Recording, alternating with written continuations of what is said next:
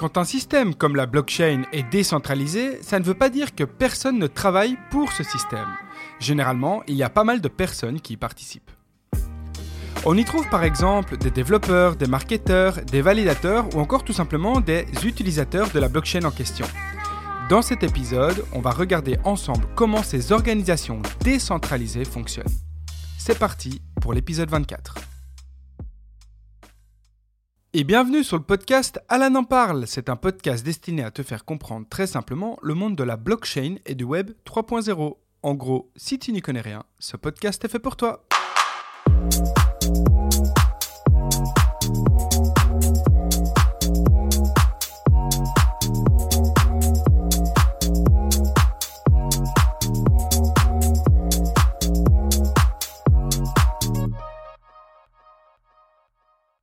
Dans le monde qu'on connaît tous, la grande majorité des organisations et des systèmes de prise de décision sont centralisés. En général, il s'agit d'entreprises où toutes les décisions importantes sont prises tout en haut de la pyramide et ça de manière hiérarchique. Par exemple, il y a les travailleurs, les managers et ensuite le ou les directeurs. Dans une organisation centralisée comme celle-ci, c'est le sommet de la pyramide, donc le directeur, qui va prendre une décision, qui va la partager au manager, qui lui va tout mettre en œuvre auprès de ses équipes, donc les travailleurs, pour que la décision prise par le directeur soit d'application. L'idée de base de l'organisation centralisée, c'est que la confiance est placée en une seule personne, ici le directeur, pour prendre les bonnes décisions, assurer la sécurité et la viabilité de l'entreprise. Et confiance, crois en moi. Cette manière de procéder existe depuis toujours, malgré ses différents points faibles. Les principaux points faibles d'une organisation centralisée, telle qu'une entreprise classique en fait, qu'on connaît tous, sont, premièrement, la prise de décision qui est lente. Donc, les décisions importantes doivent souvent remonter au directeur avant d'être finalisées, ce qui peut en fait entraîner des délais et ralentir la réactivité de l'entreprise. Le deuxième point, c'est le manque de motivation. Donc, les travailleurs, donc les personnes situées en bas de la pyramide, peuvent se sentir peu motivés car ils ont souvent peu de pouvoir de décision et surtout peu de contrôle sur leur travail. Le troisième point, c'est la communication inefficace. La communication qui, entre nous, est un des points les plus importants au sein d'une société, peut être en fait altérée. Bah oui, à cause de tous ces niveaux hiérarchiques, il y a une perte d'information et de compréhension concernant les objectifs de l'entreprise, mais aussi et surtout de la stratégie de celle-ci. Le quatrième point, c'est la surcharge de travail pour les directeurs. Donc les dirigeants au sommet de la pyramide peuvent en fait être surchargés de responsabilités, ce qui entraîne une prise de décision moins réfléchie et donc une augmentation du risque d'erreur. Le cinquième et dernier point, c'est la vulnérabilité concernant les erreurs de gestion. Donc si les directeurs prennent de mauvaises décisions, ce qui est totalement humain, donc ça peut arriver, les effets peuvent se propager rapidement à l'ensemble de l'organisation et ça tout simplement à cause du fait que le pouvoir est centralisé. Alors, bien entendu, il n'y a pas évidemment que des points faibles, il y a aussi des points forts. Maintenant, on va quand même regarder donc quels sont les avantages d'une organisation centralisée. Premièrement, il y a la clarté hiérarchique. Donc, une structure centralisée offre en fait une hiérarchie claire, ce qui peut simplifier la répartition des responsabilités. Le deuxième point, c'est la prise de décision. Donc, les dirigeants, donc les directeurs, ont un contrôle direct sur le reste de la pyramide et donc ça facilite la mise en œuvre rapide des décisions stratégiques. Le troisième et dernier point, c'est le contrôle des coûts. Alors, une organisation centralisée peut économiser de l'argent en gérant les coûts de manière plus efficace, en simplifiant les processus et en évitant de faire les mêmes choses à plusieurs reprises. Il y a bien évidemment bien plus de points positifs et bien plus de points négatifs concernant une organisation centralisée comme une entreprise classique. Mais pour résumer tout ça, en fait, dans une organisation centralisée, la prise de décision est souvent plus facile au sommet de la hiérarchie, donc au sommet de la pyramide. Mais c'est la mise en œuvre de ces décisions qui est bien plus compliquée à cause des divers intervenants de la pyramide et donc à cause des différents niveaux hiérarchiques intermédiaires. le fait que la communication va de haut en bas, donc des directeurs vers les travailleurs en passant par les intermédiaires, et aussi de bas en haut, donc l'inverse, eh bien ça entraîne parfois des pertes d'informations ou encore des interprétations qui ne sont pas les mêmes pour tous les intervenants. Et ça, ça affecte la réalisation finale des décisions prises par la direction de l'entreprise. Voilà, maintenant que tu connais les principaux avantages et inconvénients d'une organisation centralisée, qu'en est-il maintenant des organisations décentralisées ? Oui, je te parle de ces organisations sans chef, ces organisations qui, au lieu d'avoir une seule personne ou un groupe de personnes qu'on appelle direction qui prennent des décisions, il existe des organisations décentralisées qu'on appelle des D A O, pour organisations autonomes décentralisée. Une D A O utilise des règles informatiques et surtout des contrats intelligents pour automatiser les choix de l'organisation. Ça signifie donc que les membres de cette organisation peuvent voter sur les décisions importantes et tout ça est transparent et enregistré sur une blockchain. Avec tout ça, tu comprendras qu'une D A O, c'est une façon de gérer une organisation de manière décentralisée, donc grâce à la blockchain, et de manière automatisée, donc grâce aux smart contracts, donc aux contrats intelligents. Maintenant, je vais t'expliquer comment ça fonctionne.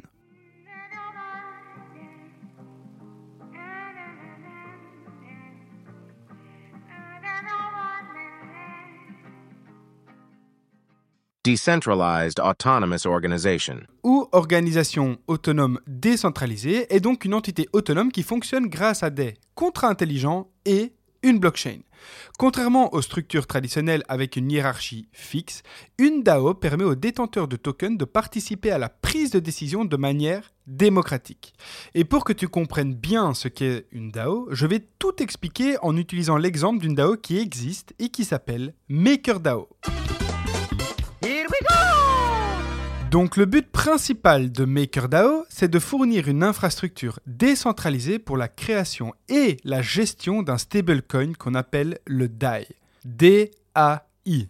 Pas mal, non ? Bah oui, je t'expliquais dans l'épisode vingt et un, donc le bloc vingt et un, quand je parle de la mort de l'écosystème de Terra Luna, que la majorité des stablecoins sont centralisés.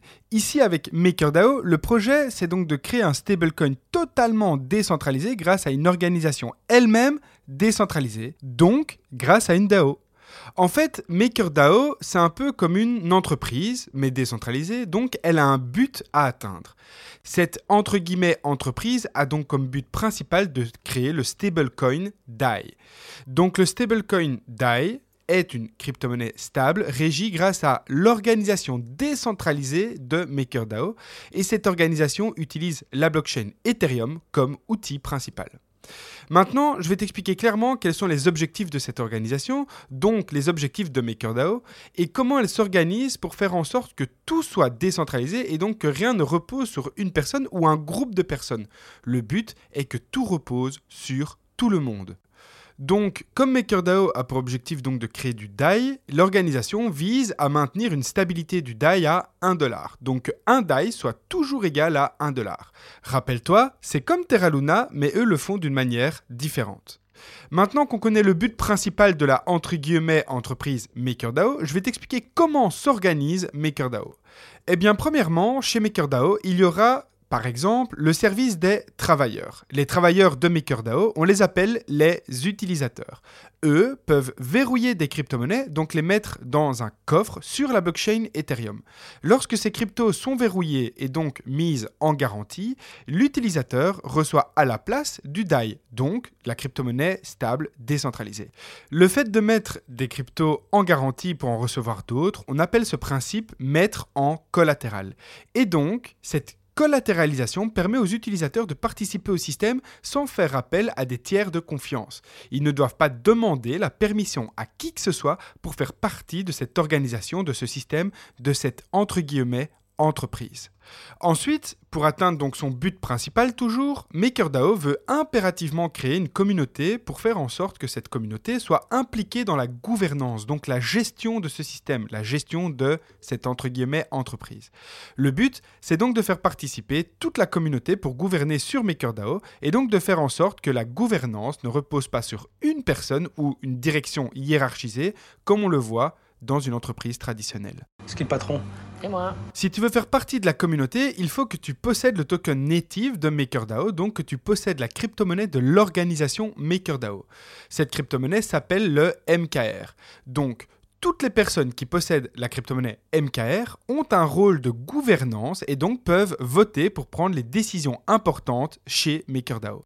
Par exemple, ils peuvent voter les quantités concernant les garanties qu'on met en collatéral et d'autres aspects liés à la stabilité de la plateforme. Pour faire le parallèle avec une société classique, ceux qui possèdent la crypto M K R ont le droit de faire partie du service des décisions, donc du service des directeurs. C'est le même principe que les actionnaires dans une entreprise cotée en bourse. Ceux qui possèdent des actions Apple, par exemple, peuvent voter à l'Assemblée Générale. La différence majeure ici, c'est que tu peux jouer un rôle de gouvernance au sein de cette organisation, et ça, sans passer par un intermédiaire comme la bourse, par exemple, sans passer par une autorité centrale. Dans l'épisode vingt et un, où je parle donc de Terra Luna, je t'ai expliqué pourquoi cet écosystème, dont le but était aussi de créer un stablecoin décentralisé, est mort. D'ailleurs, si tu ne l'as toujours pas écouté, je t'invite à le faire, ça t'aiderait à bien mieux comprendre certains points de cet épisode. Eh bien, Terra Luna est mort principalement à cause d'une tokenomique catastrophique, une tokenomique basée sur la confiance. Cette confiance a été rompue et donc tout l'écosystème est tombé. Il s'est littéralement écroulé. Et donc, il est impératif que toutes ces organisations décentralisées se basent sur une tokenomique solide dans le but de toujours maintenir la stabilité de un dollar pour un stablecoin, comme ici le stablecoin D A I. Mais donc, qui s'occupe de la viabilité économique de MakerDAO alors ? Eh bien, pour ça, le système MakerDAO utilise des contrats intelligents pour ajuster automatiquement l'offre du D A I en réponse aux variations de la demande. Ce sont donc des contrats intelligents de la blockchain Ethereum qui s'occupent à ce que le D A I soit toujours égal à un dollar.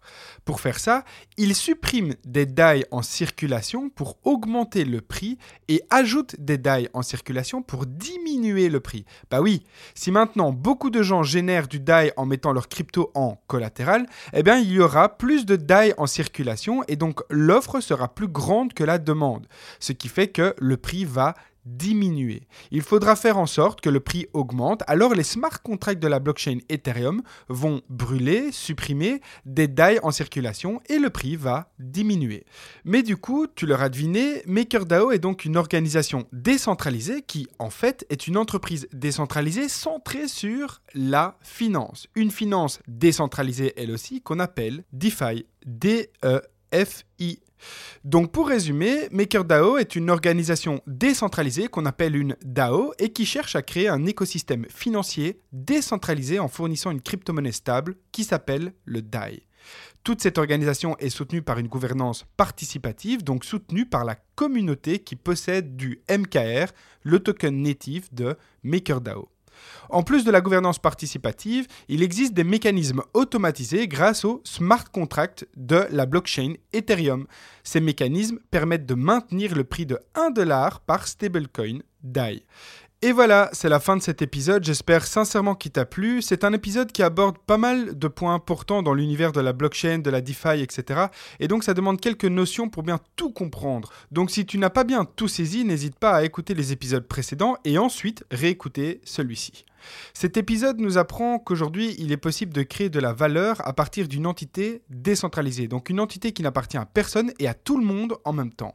Par contre, c'est important de noter que même dans MakerDAO, des ajustements continus sont nécessaires pour s'adapter aux conditions changeantes du marché, mais donc ça souligne bien la complexité de la gouvernance décentralisée. Bah oui, le marché change et donc la gestion doit s'adapter. Comme tout est décentralisé, il faut chaque fois trouver un système collectif et ou automatisé pour s'adapter à la réalité du marché. En vrai, MakerDAO est un exemple réussi de D A O qui a démontré sa résilience au fil du temps. Il continue de jouer un rôle majeur dans l'écosystème DeFi en fournissant un stablecoin décentralisé avec des détenteurs de tokens M K R participant activement aux décisions de gouvernance. C'était Alan en parle, prends soin de toi et comme le dit Philippe... On dirait Donald Duck. Ok, c'est qui le patron ? C'est moi. C'est toi le patron.